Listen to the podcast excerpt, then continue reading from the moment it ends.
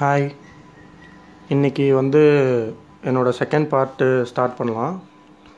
நேற்று வந்து நம்ம இந்த அம்பை அம்பிகா அம்பாலிகை இவங்களோட கதை வரைக்கும் பார்த்தோம். இன்றைக்கி வந்து அதோட கண்டினியூஷன் பார்க்க போகிறோம் இப்போ வந்து அம்பையோட கதை நான் சொல்லிட்டேன். உங்களுக்கு அவங்க அவங்க வந்து இறந்துடுறாங்க. செகண்டியாக திருப்பி புறப்படுத்து வெயிட் பண்ணுறாங்க யார்? பீஷ்மரை கொள்றதுக்காக இந்த சைட் பார்த்தீங்கன்னா விசித்திர வீரியனுக்கும் அம்பிகா அம்பாலிகை இவங்களுக்கு கல்யாணம் ஆகுது. கல்யாணம் ஆகிட்டு அவங்க கு- குடும்பம் நடத்துகிறாங்க கொஞ்ச நாள் வாழ்கிறாரு ஏழு எட்டு வருஷம்தான் வாழ்கிறாரு அதுக்கப்புறம் நோய்வாய்ப்பட்டு அவர் இறந்துடுறாரு. இறக்கும்போது அவருக்கு குழந்தைங்களே இல்லை. அம்பிகா அம்பாலிகை ரெண்டு பேர் மூலயமா குழந்தைங்களே இல்லை. இறந்துடுறாரு. இப்போ என்ன ஆயிடுச்சுன்னா சத்தியவதிக்கு ஒரே குழப்பமாயிடுச்சு. குலவிருத்தி இல்லையே. குழந்தையே இல்லை நம்மளுக்கு. அடுத்து குரு வம்சத்துக்குன்னு ஒரு குழந்தையே இல்லை அப்படின்னு சொல்லிட்டு பீஷ்மர்கிட்ட போய் கேட்குறாங்க பீஷ்மா நீ ஒருத்தன் என் பையன் இருக்க. குலவிருத்தி ஆகலை. விசித்திர வீரனும் செத்துட்டான். சித்திராங்கதனும் செத்துட்டான். இப்போ நான் என்ன பண்ணுறது ஏதாவது ஒரு வழி சொல்லு அப்படின்னோடனே பீஷ்மர் வந்து என்னால் ஒன்றுமே பண்ண முடியாதுங்க. ஏன்னா நான் வந்து இது பிரம்மச்சரியத்தை கடைப்பிடிக்கிறேன். அதனால் என்னால் ஒன்றும் பண்ண முடியாது அப்படின்னு அவரோட விஷயத்த சொல்கிறாரு அப்புறம் வேறு வழியே இல்லைன்னா என்ன பண்ணுறது அப்படின்னோடனே பீஷ்மர் ஒரு ஐடியா சொல்கிறாரு நாங்கள் நீங்கள் போய் வியாசர்கிட்ட கேளுங்க அப்படின்னு சொல்லிட்டு சொல்கிறாங்க இந்த வியாசர் யாருன்னு பார்த்தீங்கன்னா சத்தியவதிக்கும் பரசர மகாராஜா முனிவர்னு ஒருத்தர் இருக்கார். அவருக்கும் பிறந்தவங்க. யார்? சாந்தனு மகாராஜாவுக்கு முன்னாடியே சத்தியவதிக்கும் பரசர முனிவருக்கும் வியாசர்னு பிறக்கிறாரு. அந்த வியாச முனிவர்கிட்ட போய் கேட்கலாம் அப்படின்னு சொல்லிட்டு ஒரு ஐடியா பண்ணிவிட்டு இவங்க போகிறாங்க போனோடனே வியாசர் என்ன சொல்கிறாருன்னா இது ஒரு இக்கட்டான சூழ்நிலை தான். சரி வம்ச விருத்தி ஆகணுன்ற ஒரே காரணத்துக்காக நான் இதை ஒத்துக்கிறேன். தெய்வீக குழந்தைகள் பிறக்கும் இவங்களுக்கு. அதை நான் பண்ணித்தரேன் அப்படின்ற மாதிரி சொல்லிவிட்டு வந்துடுறாரு. அதுக்கப்புறம் வியாசர் வர்றதுக்காக இவங்க வெயிட் பண்ணுறாங்க அதுக்கான ஏற்பாடெல்லாம் பண்ணுறாங்க வந்தோடனே யாசர் என்ன சொல்கிறாருன்னா நான் வந்து ரொம்ப அழகாக வந்து இது பண்ணிட்டேன் அப்படின்னா என்னை என்னோடய அழகை பார்த்து பயங்கிருவாங்க அப்படின்னு சொல்லிட்டு யாசர் வந்து ஒரு ஒரு அக்னி இதில் போகிறாரு துர்மணம் வீசுது அவர் மேலே. அவரோட பவர்னால் அவரை சுற்றி ஒரு அக்னி வளைய மாதிரி இருக்குது.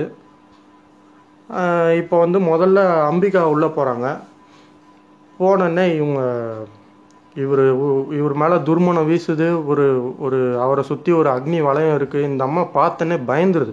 பயந்துட்டு டக்குன்னு கண்ணை முடியுது இவர் வரம் கொடுக்குறப்ப கண்ணை மூடிடுது. கண்ணை மூடினோடனே வெளியே வராங்க. வெளில வந்துட்டு பார்த்தா திருதராஷ்டன் சொல்லிட்டு குருடராக பிறக்கிறாரு. வேற வழி இல்லை. ஏன்னா கண்ணை மூடிட்டாங்க. அதனால குருட் குருட்டு குழந்தையா வந்து திருதராஷ்டர் பிறக்கிறாரு. சத்தியவதி பார்க்குறாங்க ஐயோ என்ன பண்ணுறது ஒரு ஒரு நாடு ஆளணும் ஒரு அரசன் ஒரு மகாராஜாவாக வர வேண்டியது. குருடராக இருந்தால் என்ன பண்ணுறது இப்படி பண்ணக்கூடாது அப்படின்னு சொல்லிட்டு அடுத்து அம்பாலிகை போகிறாங்க அம்பாலிகை கிட்ட சொல்லி அனுப்புகிறாங்க இவங்க. நீ போய் கண்ணை எதுவும் மூடிடாத உனக்கும் குருடனாக பிறந்துட போகிறான்னு சொல்லி அனுப்புகிறாங்க சரின்னு சொல்லிட்டு இவங்க கொஞ்சம் உஷாராகவே போகிறாங்க உள்ளே போயிட்டு வியாசர் பக்கத்தில் உட்காடுறாங்க அவர் வரம் கொடுக்கறதுக்கு ரெடியாக இந்த அம்மாவால் அந்த அக்னி வளையத்தை தாங்க முடியல. தாங்க முடியாமல் பயந்துடுறாங்க. பயந்தனே உடம்பெல்லாம் வெளிரி போயிடுது. வெளிரி போய் ஒரு மாதிரி பேலாக மாறிடுறாங்க அவங்க. இவர் வரம் கொடுத்துட்றாரு வியாசர். வரம் கொடுத்துட்டு குழந்தை பிறக்குது. குழந்தை பிறந்த குழந்தைய பார்த்தா வெளிரி போன நிலத்திலேயே குழந்தை பிறக்குது. பேலா கலர் இல்லாமல் அவர் பேர் பாண்டு. இப்போ இவங்க பார்க்குறாங்க ஐயோ என்னடா இது? ஒரு குழந்தை குருடனாக பிறந்துருச்சு இன்னொன்று வந்து இந்த மாதிரி வெளிரி போய் குழந்தையா பிறந்திருக்கு. ரெண்டுமே வந்து ஒரு ராஜ அம்சத்தோடு இல்லை அப்படின்னு சொல்லிட்டு இன்னொரு தடவை நீ போ அம்பாலிகான்னு சொல்லிட்டு சத்தியவதி சொல்கிறாங்க இவங்க என்னால் முடியாதுன்னு சொல்லிட்டு ஒரு பணிப்பெண் வேலை செய்கிறவங்க அவங்கள கூப்பிட்டு ஏற்பாடு பண்ணி நீ போம்மா உள்ள அப்படின்னு சொல்லிட்டு உள்ளே அனுப்பிச்சி வைக்கிறாங்க. இந்த பணிப்பெண்கள் ஏன் அனுப்பிச்சி வைக்கிறாங்க அப்படின்னு பார்த்தீங்கன்னா அவங்களுக்கு சகிப்புத்தன்மை ஜாஸ்தி இருக்குது. இந்த மாதிரி துர்நாற்றத்தையோ எதையோ தாங்குற அளவுக்கு அவங்க வந்து வேலை செஞ்சு பழகியிருக்காங்கன்னு சொல்லிட்டு சத்தியவதியும் அம்பாலிக்காவும் சேர்ந்து பணிப்பெண்ணை உள்ளே அனுப்பிச்சி வைக்கிறாங்க. அந்த அம்மா போகுது போயிட்டு தெளிவாக உட்காந்து வியாசர் வந்து வரம் கொடுக்குறாரு. வரம் வாங்கிட்டு வருது. அறிவுள்ள புத்திமான் சகலத்தையும் கரைச்சி குடித்த புத்திமான் பிறக்கிறாரு. அவர் தான் விதுரன். இப்போது திருதராஷ்டிரன் பாண்டு விதுரன் மூணு பேர் பிறந்துட்டாங்க. இப்போது மூணு பசங்களும் வந்து இளவரசர்கள் மூணு பேரும் வந்து வளர்கிறாங்க அவங்க மூணு பேருக்கும் வந்து சகல விதமான இது வார் டெக்னிக்ஸு அதாவது போர்க்கலைகள் ராஜதந்திர கலைகள் எல்லாத்தையும் வந்து கம்ப்ளீட்டாக வந்து பீஷ்மர் வந்து எல்லாத்தையும் சொல்லித்தராரு பீஷ்மருக்கு தெரியாது எதுவுமே இல்லை. பீஷ்மரே வந்து மூணு பேருக்கு எல்லாத்தையும் சொல்லித்தராரு. எல்லாம் பெரிய பெரிய பசங்களாயிட்டாங்க. இப்போ கல்யாணம் பண்ணி கொடுக்கணும்ல? அதுக்கு வந்து ஃபஸ்ட்டு திருதராஷ்டன் இருக்கார் குருடர். அதனால் பீஷ்மர் வந்து ஒரு இது பண்ணிவிட்டு காந்தார நாட்டுக்கு போகிறாரு காந்தார நாட்டில் காந்தாரின்னு இளவரசி இருக்காங்க. அவங்கள பொண்ணு கேட்கலாம் அப்படின்னு சொல்லிட்டு பீஷ்மர் போகிறாரு போயிட்டு பொண்ணு பேசி ச ஓகேன்னு சொல்லிட்டு இது வாங்கிடுறாரு. நிச்சயம் ஆயிடுது. காந்தாரிக்கும் திருதராஷ்டனுக்கும் கல்யாணம் அப்படின்னு சொல்லிட்டு நிச்சயம் ஆயிடுது. நிச்சயம் ஆனதுக்கப்புறம் தான் வந்து காந்தாரிக்கு தெரியுது இந்த மாதிரி வந்து அவர் திருதராஷ்டன் குருடர் அப்படின்றது. நிச்சயம் ஆனதுக்கப்புறம் தான் தெரியுது. ஏன் வந்து பீஷ்மர் வந்து பர்டிகுலராக காந்தாரியை செலக்ட் பண்ணுறாங்க அப்படின்றதுக்கு ஒரு இது இருக்குது ஃப்ளாஷ்பேக்கு காந்தாரி வந்து சிவபெருமான் கிட்ட வர வாங்கியிருக்காங்க. என்ன அப்படின்னா நூறு புதல்வர்கள் உன் மூலியமாக பிறப்பாங்க. அதாவது உனக்கு நூறு பசங்க பிறப்பாங்க அப்படின்னு சொல்லிட்டு சிவபெருமான் வந்து வரம் கொடுத்துருக்காரு. இந்த வரம் கொடுத்த விஷயம் வந்து நம்ம பீஷ்மருக்கு தெரியும். பீஷ்மருக்கு தெரிஞ்சனால சரி குரு வம்சத்தில் இப்படி ஒரு இளவரசியை கல்யாணம் பண்ணி வச்சா வம்ச விருத்தி ஆகும் நூறு பேர் வந்து இளவரசர்களாக பிறக்கிறதுக்கு வாய்ப்பு இருக்குன்ற விஷயம் தெரிஞ்சுட்டு இவர் போய் ஐடியா பண்ணி கல்யாணம் பண்ணணும்னு சொல்லிட்டு இது பண்ணிட்டாரு. இப்போ இந்த விஷயம் வந்து சகுனிக்கு தெரியுது. சகுனி வந்து மகாபாரதத்தில் முக்கியமான கேரக்டர் சகுனி யாருன்னு பார்த்தீங்கன்னா காந்தாரியோட அண்ணன். தன்னோட தங்கச்சிக்கு வந்து ஒரு குருட்டு பையனை வந்து கல்யாணம் பண்ணி வைக்கிறாங்களே அப்படின்ற ஒரு ஆதங்கம் பயங்கரமாக இருக்குது ரொம்ப சண்டை போட்டு பார்க்குறாரு வேண்டாம் வேண்டான்னு சொல்லிட்டு தங்கச்சிட்டையும் சொல்கிறாரு அப்பாட்டையும் சொல்கிறாரு யாரும் ஒத்துக்கிற மாதிரி இல்லை. நம்ம வந்து பீஷ்மரை எழுத்தெல்லாம் எதுவும் பேச முடியாது. இன்னொன்று வாக்கும் கொடுத்தாச்சு. ஒன்றும் பண்ண முடியாது அப்படின்னு சொல்லிட்டு சொல்கிறாங்க அது வந்து சகுனிக்கு ஒரு குரோதமாக மாறிடுது. இந்த பீஷ்மரை வந்து நிம்மதி இல்லாமல் பண்ணுன்னு சொல்லிட்டு அவர் ஒரு சபதம் மாதிரி பண்ணிடுறாரு. இப்போ கல்யாணம் நிச்சயம் பண்ணுறாங்க கல்யாண மேடைக்கு வர்றாங்க. காந்தாரி வந்து கல்யாண மேடைக்கு வராங்க. வர்றப்ப பார்த்தா தன்னோட கண்ணை கட்டிகிட்டு இருக்காங்க. கட்டிட்டு வந்துடுறாங்க. எல்லாருக்கும் பார்த்தோன்னே அதிர்ச்சி. அதிர்ச்சி ஆகிட்டு சத்தியவதி கேட்குறாங்க ஏம்மா இப்படி பண்ண? உன் கண்ணை ஏன் மறைச்சிட்ருக்க அப்படின்னே என்னோட கணவர் வந்து குருடராக இருக்கார். ரெண்டு விழியும் தெரியாதவர். அவர் உலகத்தை பார்த்ததே கிடையாது. அவர் எப்படி ஒரு வாழ்க்கையை வாழ்கிறாரு அந்த ச அந்த கஷ்டத்தை நானும் ஏற்றுக்கணும் அவர் பார்க்குற விதத்துலேருந்து நானும் பார்க்கணும். அப்படின்ற தர்ம பத்தினின்ற முறையில் நான் என்னோடய கண்ணை கட்டிக்கிட்டேன் அப்படின்னு சொல்லிட்டு இவங்க எக்ஸ்ப்ளனேஷன் கொடுக்குறாங்க. கொடுத்து முடிச்சோடனே சரின்னு எல்லாரும் ஏற்றுக்கிறாங்க ஏற்றுக்கிட்டு கல்யாணம் முடியுது. இது வந்து திருதராஷ்டன் காந்தாரிக்கு கல்யாணம் முடிஞ்சிருச்சு. இந்த கதை இப்படி. அந்த பக்கம் பார்த்தீங்கன்னா பாண்டு மகாராஜா. அவர் இருக்கார். அவருக்கு வந்து பொண்ணு பார்க்குறாங்க அவருக்கு பார்க்குற பொண்ணு பேர் குந்தி தேவி குந்தி தேவி வந்து யாருன்னு பார்த்தீங்கன்னா குந்தி போஜன் மகாராஜாவோட பொண்ணு. இவங்கக்கிட்டேயும் ஒரு ஸ்பெஷல் பவர் இருக்குது அது என்னன்னு பார்த்தீங்கன்னா துர்வாச முனிவர். இவர் வந்து மகாபாரத கேரக்டரில் ரொம்ப தெரிஞ்சவர். ரொம்ப கோவக்கார முனிவர். ஆனாவுனா எல்லாருக்கும் சாபம் விடுற முனிவர். துர்வாச முனிவர் வந்து குந்தி போஜன் மகாராஜா கிட்ட வராரு. அப்போ வந்து குந்தி தேவி வந்து அவங்களுக்கு பணிவிடலாம் செய்கிறாங்க கூடயே இருந்து அவர் மனசு நோகாதபடி தேவையான எல்லா விஷயத்தையும் அவங்க பண்ணித்தராங்க அவங்க பணிவிட செஞ்சதை பார்த்துட்டு துர்வாச முனிவர் கோபக்கார முனிவராக இருந்தாலும் சந்தோஷப்பட்டுறாரு. சந்தோஷப்பட்டு அவருக்கு வந்து உன்னோட எதிர்காலத்தை நினச்சா எனக்கு ரொம்ப கஷ்டமாக இருக்குமா? இருந்தாலும் அதுக்காக நான் உனக்கு வரம் தரேன் அப்படின்னு சொல்லிட்டு துர்வாச முனிவர் வந்து ஒரு வரம் தராரு குந்தி தேவிக்கு. நான் ஒரு மந்திரம் சொல்கிறேன் அந்த மந்திரத்தை சொல்லி நீ எந்த ஒரு தேவரை நினச்சி அந்த மந்திரத்தை சொன்னாலும் அந்த தேவரோட அம்சம் பொருந்திய ஒரு குழந்தை உனக்கு பிறக்கும் அப்படின்ட்டு ஒரு வரத்தை துர்வாச முனிவர் குந்தி தேவிக்கு தராங்க. இந்த அம்மா வந்து ரொம்ப சந்தோஷப்படுறாங்க குந்தி தேவி. சந்தோஷப்பட்டு மகிழ்ச்சியில் இருக்காங்க. அப்போ வந்து சின்ன வயசு அதாவது கல்யாணம் ஆகிற வயசுன்னு வச்சுக்கோங்க. அடுத்த நாள் ஆகுது சாயந்தரம் ஒரு நாலு மணி அஞ்சு மணிக்கு போகிறாங்க வெளியில் போய் நதி ஓரமாக நின்று ரசிச்சிட்ருக்காங்க அப்போ சூரிய தேவரை பார்க்குறாங்க. பார்த்துட்டு சாயந்தரம் வேலை அப்படியே பிரகாசமாக அழகாக இருக்குது சரி ஒரு துர்வாச முனிவர் வரம் கொடுத்தாருல அதை சும்மா டெஸ்ட் பண்ணி பார்க்கலான்னு. விளையாட்டுத்தனமாக என்ன பண்ணுறாங்க சூரிய தேவனை பார்த்து கும்பிட்டுக்கிட்டே அந்த மந்திரத்தை சொல்லிடுறாங்க. சொன்ன உடனே இவங்க எதிர்பார்க்கவே இல்லை சூரிய தேவன் நேரில் வந்துடுறாரு. வந்துட்டு இந்த மாதிரி துர்வாச முனிவரோட மந்திரத்தை நீ உச்சரித்தனால நான் வந்துட்டேன் அப்படின்னு சொல்லிட்டு சொல்கிறாங்க சொன்னனே குந்தி தேவி வந்து என்ன சொல்கிறாங்கன்னா நான் சும்மா ஒரு இதுக்காக தான் சொன்னேன். நீங்கள் வருவீங்கன்னு எனக்கு தெரியாது அப்படின்னு சொல்கிறாங்க இருந்தாலும் சூரிய தேவர் என்ன சொல்கிறாருன்னா துர்வாச முனிவர் சொன்னது சொன்னது தான் நீ மந்திரத்தை சொல்லிட்ட என்னை பார்த்து. அதனால் என் அம்சத்தோடு உனக்கு ஒரு குழந்த பிறக்கும் அப்படின்னு சொல்லிட்டு கையேந்த சொல்கிறாங்க கையேந்தினே கையில் குழந்த வந்துடுது. வந்தோடனே இந்த அம்மா வந்து பார்த்து சந்தோஷமும் பட முடியல அழுகவும் முடியல கதறாங்க எனக்கு கல்யாணமே ஆகலையே இப்போ என் கையில் ஒரு குழந்தை இருக்குது நான் என்னன்னு சொல்லுவேன். என்னால் எதுவுமே பண்ண முடியாது. இதுக்கு நீங்களே ஒரு தீர்வு சொல்லுங்கள் சூரிய தேவான்னு சொல்லிட்டு கதறாங்க சூரிய தேவன் என்ன சொல்கிறாருன்னா அது நீ ஒன்றும் பண்ண முடியாதுமா அது உன்னோட விஷயம். நான் எதுவும் பண்ண முடியாது. நீ மந்திரத்தை சொன்ன நான் வந்தேன். என்னோடய அம்சத்தில் ஒரு குழந்தை வந்துடுச்சு. எக்ஸ்ட்ராவாக நான் நான் வேணால் இன்னொரு வரம் தரேன் அப்படின்னு சொல்லிட்டு மாபெரும் வீரனா விழுங்குவான் இவன். இவனுக்கு வந்து உடம்புல ஒரு கவசமும் தலையில் ஒரு குண்டலமும் தனக்கு காதில் அப்படின்னு சொல்லிட்டு கவசம் குண்டலம் ரெண்டுமே வந்து பொருந்திடுது. இவன் வந்து உலகத்திலேயே யாருமே வெல்ல முடியாத மாவீரனாக இருப்பான். இவன் பேர் கர்ணன் அப்படின்னு சொல்லிட்டு சூரிய தேவர் வந்து வரம் கொடுத்துட்றாரு. கையில் இருக்க குழந்த கர்ணனை வந்து இந்த அம்மா கொஞ்சுறாங்க பார்க்குறாங்க ரொம்ப சந்தோஷமாகுது.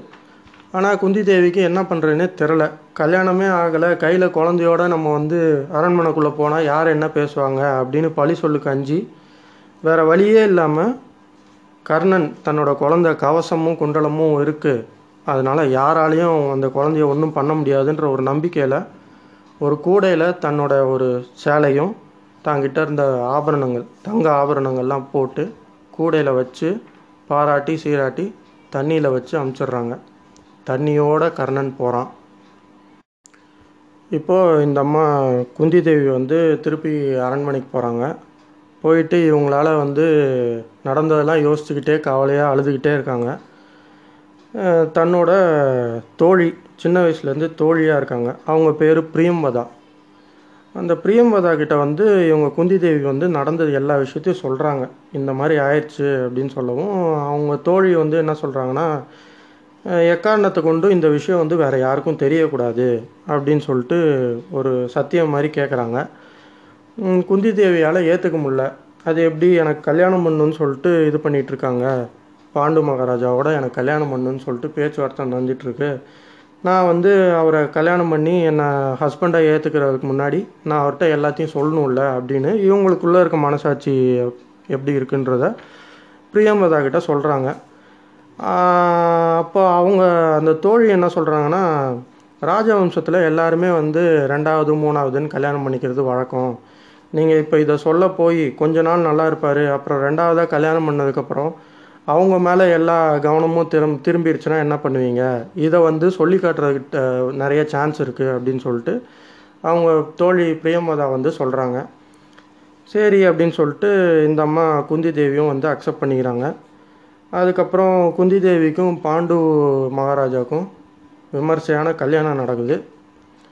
கல்யாணம் நடந்து நல்லா வாழ்கிறாங்க இப்போ நடுவில் வந்து என்னென்னா பக்கத்து நாட்டில் ஒரு சின்ன போர் நடக்குது. அங்கே வந்து பாண்டு மகாராஜா தனியாக போயிட்டு போர் நடத்திட்டு வர்றாரு. தன்னோட ஃபஸ்ட்டு போர் அப்படின்றதுனால போர் நடத்திட்டு வராரு அங்கே போர் நடந்த இடத்துல அந்த நாட்டோட இளவரசி மாத்திரை அப்படின்னு ஒருத்தவங்க இருக்காங்க. அவங்கள சாதகமாக போர் நடந்துச்சு அப்படின்னு சொல்லிட்டு அந்த மாத்திரையை வந்து கல்யாணம் பண்ணி கொடுக்குறாங்க.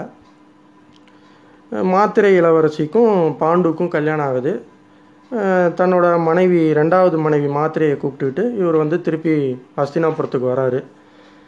வந்துட்டு இந்த மாதிரி நடந்ததெல்லாம் சொல்கிறாங்க குந்தி தேவியும் சரி அப்படின்னு சொல்லிட்டு மனசார அக்செப்ட் பண்ணிக்கிறாங்க.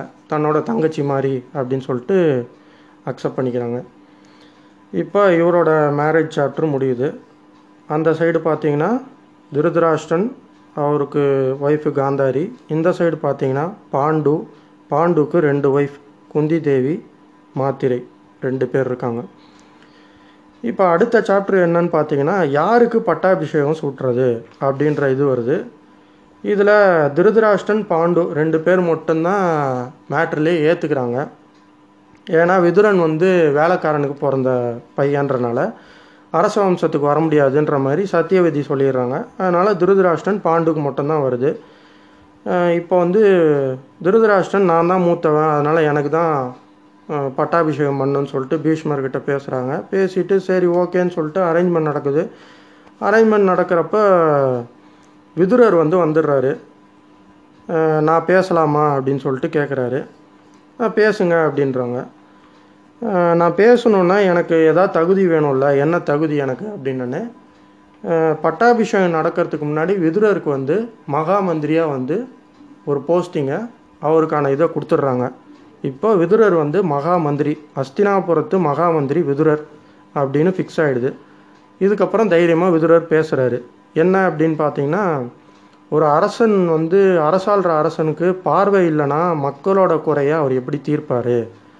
ஒரு குருடராக இருக்க அரசருக்கு வந்து எப்படி மக்களோட வேதனையெல்லாம் புரியும்? அதனால் ஒரு குருடரை வந்து அரசராக நியமிக்கக்கூடாது அது சாஸ்திரத்தில் இருக்குது அப்படின்னு சொல்லிட்டு இவர் வந்து அப்ஜெக்ஷன் பண்ணுறாரு இது வந்து திருதராஷ்டிரனுக்கு பயங்கரமாக கோவம் வருது. அப்புறம் பீஷ்மரும் சத்தியவதியும் கேட்குறாங்க அப்படின்னா என்ன தான் ஐடியா யாரை தான் இது பண்ணுறது அப்படின்னு. பாண்டுவை வந்து நீங்கள் வந்து மகாராஜாவாக பட்டாபிஷேகம் பண்ணுங்க அப்படின்னு சொல்லிட்டு விதுரர் மகாமந்திரியாக அவரோட ஆப்ஷனை சொல்கிறாரு இதுதான் ஒரே வழி அப்படின்னு. சரின்னு சொல்லிட்டு பாண்டுவுக்கு வந்து பட்டாபிஷேகம் நடக்குது. அவர் வந்து மகாராஜாவாக இதுவாகிடுறாரு பதவி ஏற்றுறாரு இது இருந்தாலும் திருதராஷ்டனுக்கு வந்து ஏற்றுக்க முடியல. தன்னோட ம மனசில் வந்து வஞ்சகமாக இருக்குது பாண்டு வந்து ஏதோ சதி பண்ணிட்டாரு. தன்னோட தம்பி வந்து சதி பண்ணி தன்னை மீறி வந்து மகாராஜாவாக ஆயிட்டான் அப்படின்ற ஒரு வஞ்சகம் துருதராஷ்டன் மனசில் இருந்துக்கிட்டே இருக்குது இப்போது மகாராஜாவாக பட்டாபிஷேகம் நடந்துருச்சு பாண்டுக்கு. கொஞ்ச நாள் போகுது. பாண்டு நல்லா அரசாள்றாரு. அதெல்லாம் நல்லா இருக்குது சும்மாவே இருக்காரு அப்படின்னு சொல்லிட்டு கூட சகுனி வந்து என்ன பண்ணுறாருன்னா தூண்டி விடுறாரு. நீ என்ன சும்மா உட்காந்துட்டு இருக்க? நம்ம அஸ்தினாபுரத்தில் வந்து பக்கத்தில் இருக்க நாட்டெல்லாம் நாட்டு மேலெலாம் போர் தொடுத்து போய் ரொம்ப வருஷம் ஆயிடுச்சு. ஏன்னா வாரிசே இல்லாமல் இருந்துச்சு. நீ தான் இப்போ வாரிசாக இருக்கல்ல? போயிட்டு வான்னு சொல்லிட்டு சகுனி தூண்டி விடுறாரு. சரி நல்லா தானே இருக்குது. நம்ம போகலாம் அப்படின்னு சொல்லிட்டு இமீடியட்டாக கிளம்பி பக்கத்தில் இருக்க தேசத்து மேலாம் படையெடுத்து போகிறாரு படையெடுத்து போய் நிறையா ஏகப்பட்ட தேசத்தை வின் பண்ணி வந்துடுறாரு திருப்பி. திருப்பி வந்து பார்த்தோன்னே எல்லாரும் பாராட்டுறாங்க பயங்கரமாக நல்லா நீ பயங்கரமாக வந்து போரிட்டு எல்லாத்தையும் வென்றுட்டு வந்துட்ட அப்படின்னு சொல்லிட்டு பாராட்டுறாங்க. பாராட்டிட்டு அதுக்கப்புறம் சத்தியவதியும் பீஷ்மரும் பாண்டுவை கூப்பிட்டு நீ ரொம்ப வந்து உழைச்சிட்ட நிறையா போரிட்டுருக்க உனக்கு ஓய்வு தேவை அப்படின்னு சொல்லிட்டு ஏதாவது வனப்பகுதியில் போய் ஓய்வு எடுங்க ஒரு உல்லாசமாக போயிட்டு வாங்க அப்படின்னு சொல்லிட்டு நீ ரெண்டு மனைவரையும் கூப்பிட்டு வனப்பகுதிக்கு போயிட்டு ஓய்வு எடுத்துட்டு வான்னு சொல்லிட்டு அனுப்பிச்சிடுறாங்க. இந்த சைடு பார்த்தீங்கன்னா அந்த ச- காந்தாரி மேட்ருக்கு வந்துன்னா காந்தாரி வந்து கர்ப்பம் தரிக்கிறாங்க. கர்ப்பம் தரித்து பன்னெண்டு மாதம் தாண்டிடுச்சு அப்படியே இருக்காங்க. இவர் திருதராஷ்டிரன் வந்து பயங்கர சந்தோஷத்தில் இருக்கார். சரி நம்மளுக்கு நூறு புதல்வர்கள் பிறக்க போகுது சிவபெருமானோட கிருபையினால அப்படின்னு சொல்லிட்டு சந்தோஷத்தில் இருக்கார். இந்த பக்கம் வந்து வனத்தில் போகிறாங்க ஒரு நாள் என்ன ஆகுதுன்னா திடீர்னுட்டு ஒரு சத்தம் கேட்குது மானோ ஏதோ ஓடுற மாதிரி சத்தம் கேட்குது உடனே இந்த அம்மா மாத்திரி என்ன பண்ணுதுன்னா எனக்கு அந்த மான் வேணும் எனக்கு பிடிச்சி கொடுங்க அப்படின்னு சொல்லிட்டு ஒரு ஆசையாக கேட்குறாங்க பாண்டுக்கிட்ட சரி நான் கண்டிப்பாக பிடிச்சிட்டு வரேன் அப்படின்னு சொல்லிட்டு பாண்டு மகாராஜா போகிறாரு சத்தம் மட்டும் கேட்குது ஒரு உருன்னு சர சரன்னு சத்தம் கேட்டுட்ருக்கு. உடனே அம்பு எடுத்து விடுறாரு. சர்ருன்னு போய் அம்பு குத்துது. குத்துனேன்னு ஐயோ அம்மான்னு சொல்லிட்டு சவுண்டு. பார்த்தா மனுஷனோட சவுண்டு. ஐயோ என்ன பண்ணோன்னு தெரியலையே. மானுன்னு நினச்சி விட்டமே. மனுஷன் சவுண்டு கேட்குதேன்னு சொல்லிட்டு கடகடன்னு ஓடுறாரு.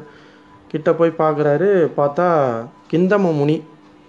கிந்தம முனின்றவர் அங்கே வந்து தன்னோட மனைவியோட உல்லாசமாக இருந்திருக்காரு. அந்த டைமில் இவர் வந்து அம்பு விட்டுருக்காரு. விட்டனே அவர் ரெண்டு பேர் மனைவி கிந்தம முனி ரெண்டு பேர் மேலேயும் அம்பு பட்டுருது. இறக்குற டைமில் இருக்காங்க.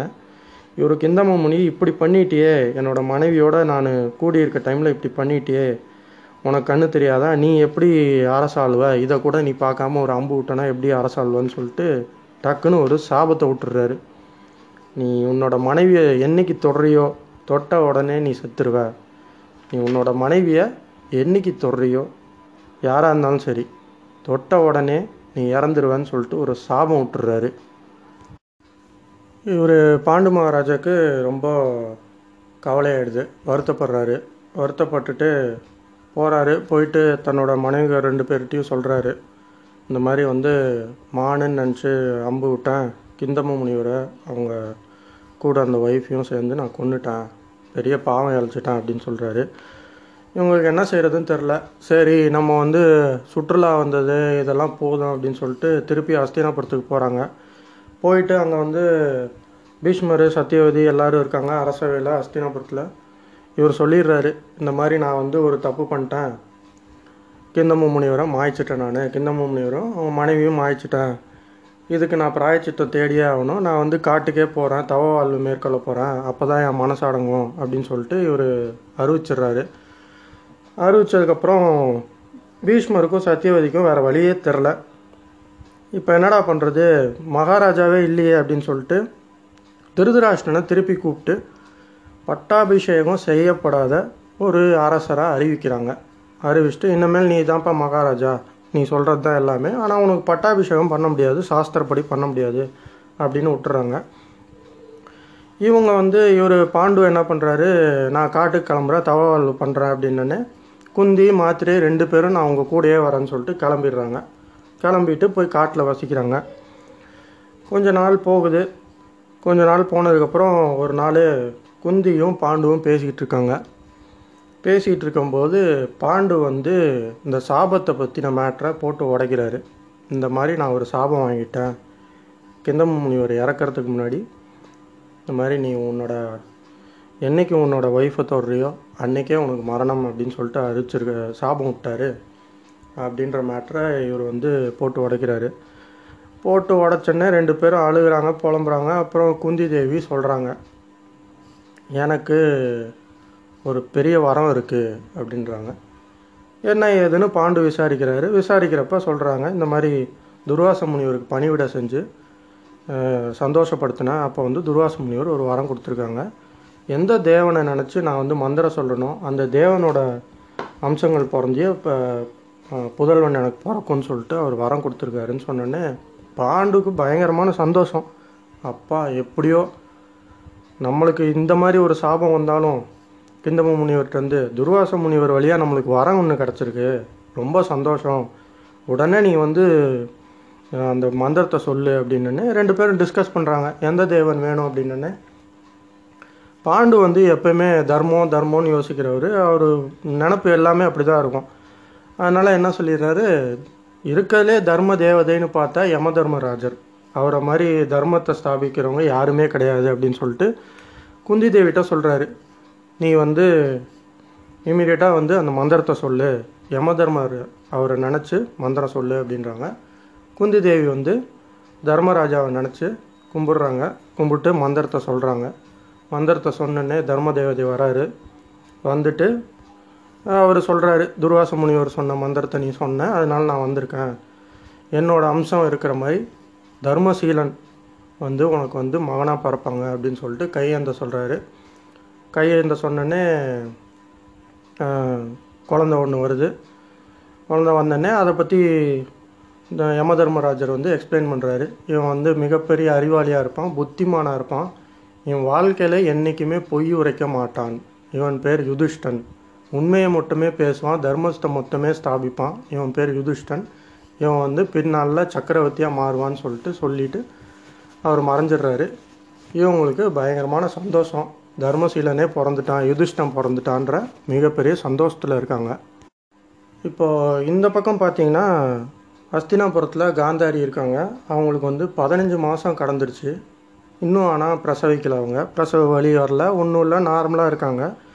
இந்த டைமில் இந்த நியூஸ் வருது.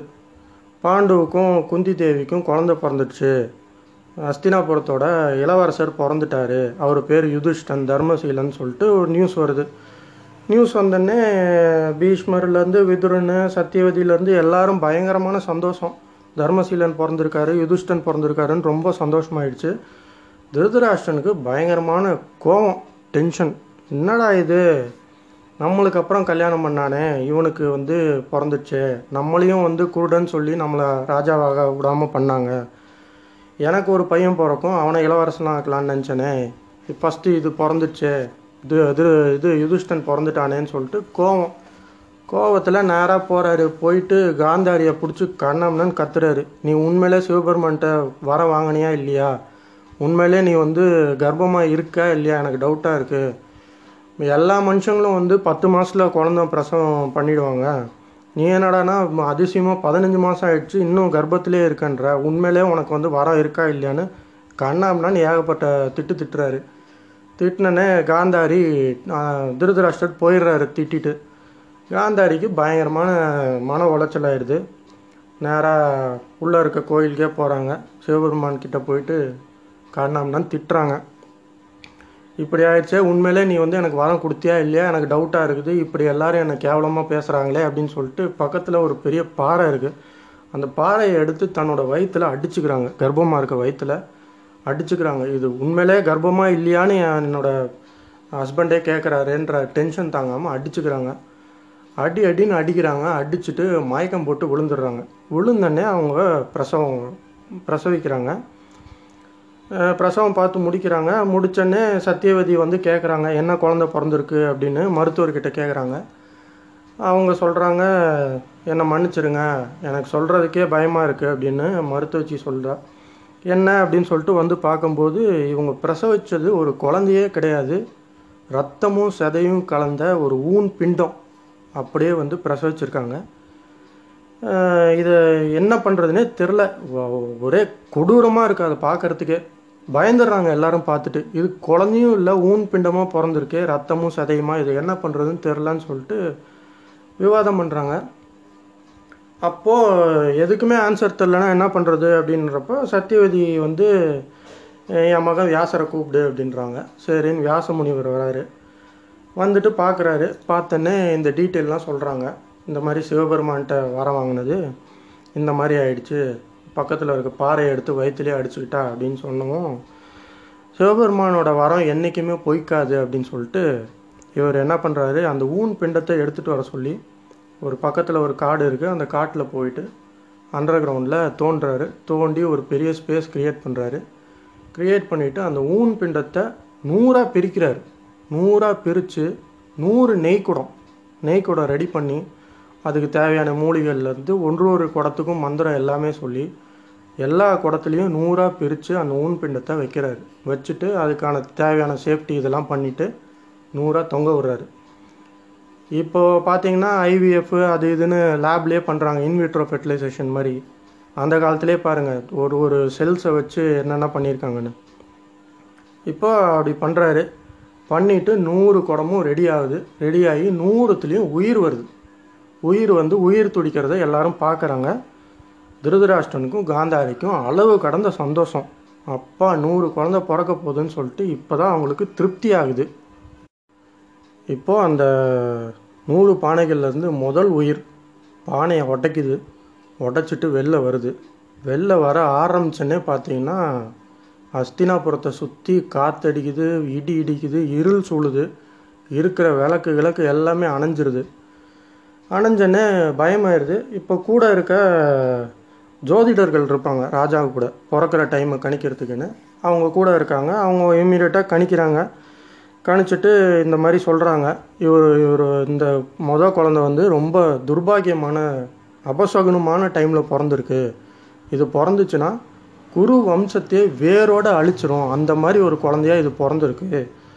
அதனால இதை வந்து அரச சாஸ்திரப்படி பல்லாயிரக்கணக்கான மக்கள் அழியறதுக்கு அழிக்கிறதுக்கு இந்த குழந்தைக்கு வாய்ப்பு இருக்குது அப்படின்றதுனால சாஸ்திரப்படி இந்த குழந்தைய பலியிடுறது தப்பு கிடையாதுன்னு சொல்லிட்டு கூட இருக்க ஜோதிட வல்லுநர்கள் சொல்கிறாங்க இந்த மாதிரி வந்து திருதராஷ்டன்ட்ட சொல்கிறாங்க இந்த மாதிரி இதை இந்த குழந்தைய வந்து பலி கொடுத்துருங்க. பலி கொடுத்தீங்கன்னா பேராபத்தை நீங்கள் தவிர்க்கலான்றாங்க. இந்த டைமில் என்ன ஆகுதுன்னா அந்த குழந்தை முழுசாக வெளியே வந்துடுது தேவையான இதெல்லாம் தொ தொடச்சி க்ளீன் பண்ணி நீட்டாக கொண்டு வந்து திருதராஷ்டன் கையிலையும் காந்தாரி கையிலையும் குழந்தைய கொடுத்துட்றாங்க. இவர் குழந்தைய வாங்கிட்டாரு. வாங்கிட்டு இவர் குருடர் குழந்தைய தடவி தடவி பார்க்குறாரு. குழந்தை கையான் கையான்னு கத்துது. பயங்கரமான சந்தோஷம். இவருக்கு உள்ளே இருந்த சந்தோஷத்தை வெளிப்படுத்துகிறாரு என் பையன் பிறந்துட்டான். இவ்வளோ பெரிய பிரச்சனைக்கு நடுவில் என் பையன் பிறந்துட்டான்னு சொல்லிட்டு சந்தோஷமாகி இந்த ஜோதிடர்கள்லாம் சொன்னதெல்லாம் நம்பாமல் வெளியே போங்கன்னு அனுப்பிச்சிடுறாரு. அனுப்பிச்சிட்டு இவர் சந்தோஷப்படுறாரு. அவன் தொட்டு பார்க்குறாரு தொட்டு பார்க்கும்போது தெரியுது அவ்வளோ பல்கியாக குழந்த இருக்குது. துரியோதனன் அப்படின்னு சொல்லிட்டு பேர் வைக்கிறாரு. இது துரியோதனன் அவதரிச்சிட்டான். அடுத்து ஒரு பானை உடையுது உடஞ்சோடனே அதுலேருந்து ஒரு குழந்தை பிறக்குது துச்சாதனன். துரியோதனன் துச்சாதனன். அடுத்து ஒன்று விக்கர்ணன். விக்கர்ணன் ஒன்று பொறுமையாக பிறக்குது. அது விக்கர்ணன் பேர் விடுறாங்க அப்புறம் லைனாக பார்த்தீங்கன்னா தொண்ணூத்தொம்பது குடம் எல்லாமே உடஞ்சிடுது மொத்தம் நூறு குடமும் உடஞ்சி இதுவாக பிறக்குது. குழந்தைங்களா பிறந்துடுது இதில் முக்கியமான ஒரு மேட்ரு இருக்குது என்னன்னு பார்த்தீங்கன்னா காந்தாரி வந்து இந்த வரத்தை வாங்குறாங்கல்ல. வரத்தை வாங்கும்போது மனசுக்குள்ளே நினைக்கிறாங்க. எனக்கு நூறு புதல்வர் இருந்தாலும் ஒரே ஒரு பொண்ணுனாச்சும் வேணும் அப்படின்னு சொல்லிட்டு மனசுக்குள்ளே நினைக்கிறாங்க. அதையும் வந்து வியாச முனிவர் நிறைவேற்றி வைக்கிறார். நூற்றி ஓராவது குழந்தையா குடத்துலேருந்து வெளியே வருது. அது பொண்ணு. நூறு சகோதரர்கள் ஒரே ஒரு பொண்ணு. அந்த பொண்ணு பேர் துச்சலை. துச்சலை நூறு பேர் பிறந்துட்டாங்க. இவங்க திருதராஷ்டர் காந்தாரிக்கு குழந்தை பிறந்தாச்சு. மொத்தம் நூற்றி ஒன்று இந்த பக்கம் பார்த்தீங்கன்னா பாண்டுவுக்கு ஒரே ஒரு குழந்தை பிறந்துச்சு. யுதிஷ்டன் அதோடு நிற்கிது அடுத்து இவங்க வந்து இன்னும் வேணும். ஒருத்தன் மட்டும் பத்தாது ஒரு கிங்டம்க்கு அப்படின்னு சொல்லிட்டு திருப்பி போகிறாங்க போயிட்டு அடுத்து என்ன குழந்தை வேணும் எந்த தேவரை நினச்சி வேணும்னு சொல்லுங்க அப்படின்னு சொல்லிட்டு குந்தி தேவி கேட்குறாங்க இவர் பாண்டு என்ன சொல்கிறாருன்னா ஃபஸ்ட்டு நம்ம வந்து தர்மத்துக்காக பெற்றுட்டோம் அடுத்து வந்து மிகப்பெரிய பலசாலியை நம்ம பெற்றெடுக்கணும் அவருக்கு வந்து பயங்கரமான பலம் இருக்கணும் அப்படின்னு சொல்லிட்டு இந்த மா இவர் பாண்டு சொல்கிறாங்க பலசாலினா யார் வேணும் அப்படின்னு கேட்டேன்னா எனக்கு வந்து அனுமானுக்கு ஈக்குவலாக வந்து ஒரு பலசாலியை நீ பெற்று கொடுக்கணும் அப்படின்னு அனுமான் வந்து வாயுபுத்திர அனுமான். அதுக்கு ஈக்குவலாக வேணும்னா நான் வாயு தேவரை தான் வேணும் அப்படின்னு சொல்லிட்டு சொல்கிறாங்க சரி வேண்டுன்னு சொன்னேன்னே இந்த அம்மா போய் வாயு தேவரை வேண்டி துர்வாச முனிவர் சொன்ன மந்திரத்தை சொல்லுது. சொன்னோடனே வாயுதேவர் தோன்றாரு. சுற்றி காத்தடிக்குது. வாயுதேவர் தோன்றாரு. தோன்றி கையில் குழந்த வருது. பல்கியாக பெருசாக இருக்குது. அப்படியே தூக்க முடியல இந்த அம்மாவால். அவ்வளோ ஹெவியாக இருக்குது. வாயுதேவர் சொல்கிறாரு இவனை வந்து வெல்றதுக்கு யாராலையும் முடியாது. பலம் பலம் அப்படின்னா சரீர பலத்தில் அனுமானுக்கு அடுத்தது இவர் தான் என்னோட பலம் எல்லாமே இவனுக்கு இருக்கும் அப்படின்னு சொல்லிட்டு பீமன் அப்படின்னு சொல்லிட்டு பேர் சுட்டுறாரு. பேர் சுட்டிட்டு வாயுதேவர் மறையிறாரு. மறைஞ்சோடனே டக்குன்னு இந்த அம்மா தடுமாறுறாங்க. மலை பக்கத்தில் இருக்காங்க. கையில் இருந்த குழந்தைய விட்டுறாங்க. பிறந்த குழந்த பீமன். விட்டுறாங்க. மலை உச்சியிலேருந்து கீழே வந்து டமால்னு ஒரு பாறை மேலே விழுகுது. விழுந்தோன்னே ஐயையோ இப்படி பண்ணிட்டோமேன்னு சொல்லிட்டு எல்லாம் சேர்ந்து ஓடுறாங்க. மலையிலேருந்து கீழே போய் பார்க்குறாங்க. இவர் பீமன் விழுந்த பெரிய பாறை சுக்கு நூறாக உடஞ்சி கிடக்குது. பீமன் ஜாலியாக சிரிச்சுக்கிட்டு படுத்துக்கிட்டு பார்த்து சிரிக்கிறார். இவங்களுக்கு ஆச்சரியமாயிடுது. ஆச்சரியமாயிருது இவ்வளோ பெரிய பவர் இருக்கா இவனுக்கு அப்படின்னு சொல்லிட்டு ஆச்சரியமாயி சந்தோஷமாக இருக்காங்க. அடுத்த நாள் திருப்பி வந்து சரி தர்மனுக்கு ஒருத்தன் பிறந்துட்டான் பீமன் பலசாலி பிறந்துட்டான். அடுத்து வந்து எனக்கு வில்வித்தையில் சிறந்தவனாக இருக்கணும். அவனை மிஞ்சுறதுக்கு உலகத்தில் யாருமே இருக்கக்கூடாது அப்படின்னு சொல்லிட்டு பாண்டு சொல்கிறாரு சரி அப்படின்னா நம்ம வந்து இந்திரரை தான் காண்டாக்ட் பண்ணோம். ஏன்னா அவர்கிட்ட தான் மிகப்பெரிய இது வந்து வஜ்ராயுதம் இருக்குது அப்படின்னு சொல்லிட்டு இவங்க போகிறாங்க போயிட்டு அதே மாதிரி மலை மேலே நின்றுட்டு இந்திரதேவரை நினச்சிட்டு மந்திரம் சொல்கிறாங்க குந்தி தேவி சொன்னனே இந்திரர் தோன்றாரு. தோன்றி என்னோடய வஜ்ராயத்துக்கு ஈக்குவலான ஒரு பவர்ஃபுல்லான டெக்னிக்ஸ்லாம் யூஸ் பண்ணுற மாதிரி உனக்கு ஒரு குழந்தைய கொடுக்குறேன்னு சொல்லிட்டு வரம் கொடுக்குறாங்க. கையை நீட்டுறாரு நீட்டுறாங்க. இந்திரதேவர் குழந்தை கொடுக்குறாரு.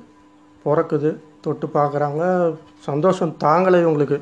இந்திரதேவர் எக்ஸ்பிளைன் பண்ணுறாரு எல்லாத்தையும். இவன் இவனை வந்து வில் வித்தையில் மிஞ்சுறதுக்கு யாருமே இருக்க மாட்டாங்க. நீ வந்து மிகப்பெரிய வில்லாளனாக இருப்பான். இவனால் உங்களுக்கு பயங்கரமான பெருமை வரும். இவன் பேர் அர்ஜுனன் அப்படின்னு சொல்லிட்டு அவர் இந்திரன் கிளம்பிடுறாரு. மூணு குழந்த தர்மன் பீமன் அர்ஜுனன் மூணு பேரையும் வச்சு கொஞ்சிறாங்க எல்லாம் சேர்ந்து. இந்த அம்மா குந்தி தேவிக்கும் பாண்டு மகாராஜாவுக்கும் பயங்கரமான சந்தோஷம்.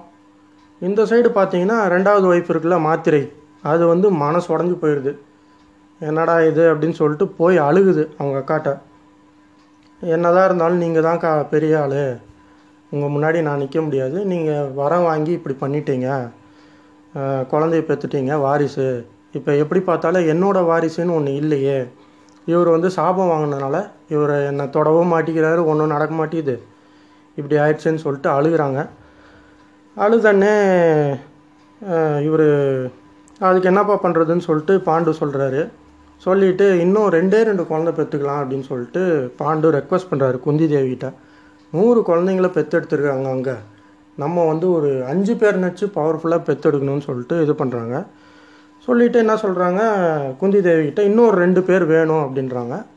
பிறக்கும் மகாராஜா ஆனால் வந்து எனக்கு பிறக்காது மாத்திரைக்கு பிறக்கும் அப்படின்னு சொல்லிட்டு இந்த அம்மா மந்திரத்தை மாத்திரைக்கு சொல்கிறாங்க நீ சொல்லி உன் மூலியமா குழந்தை பிறக்கட்டும் அப்படின்னு. மாத்திரைக்கு பயங்கரமான சந்தோஷம். சரி ஏதோ நம்ம அக்கா மனசார வந்து விட்டு கொடுக்குறாங்க மந்திரத்தை சொல்கிறாங்கன்னு சொல்லிட்டு ரொம்ப சந்தோஷப்பட்டு அந்த மந்திரத்தை கேட்டுக்கிறாங்க. கேட்டுட்டு என்ன மாதிரி குழந்தை வேணும்னே இவர் சொல்கிறாரு அஸ்வினி குமாரர்கள் வேணும் அப்படின்றாங்க.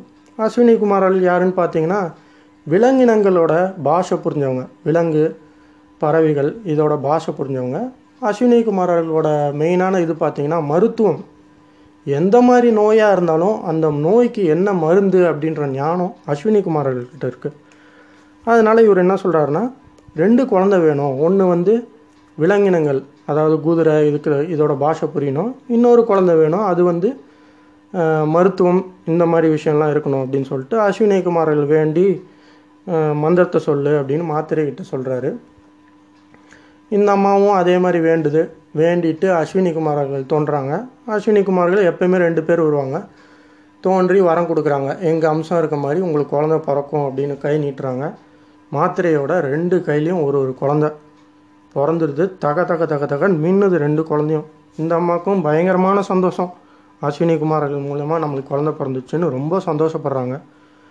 சந்தோஷப்பட்டு இருக்கும்போது அவங்க அஸ்வினி குமார்கள் ஆசீர்வாதம் சொல்லி எல்லாத்தையும் சொல்கிறாங்க ரெண்டு குழந்த பேருக்கு இவர் பேர் வந்து நகுலன். நகுலனுக்கு வந்து எல்லா விதமான விலங்கினங்கள் பறவையினங்கள் இதோட பாஷை தெரியும். இவன் வந்து மிகப்பெரிய உங்களுக்கு உறுதுணையாக இருப்பான் அப்படின்னு சொல்லிட்டு வால்வீச்சிலையும் பயங்கரமான கில்லாடியாக இருப்பான் அப்படின்ற மாதிரி சொல்லிடுறாங்க.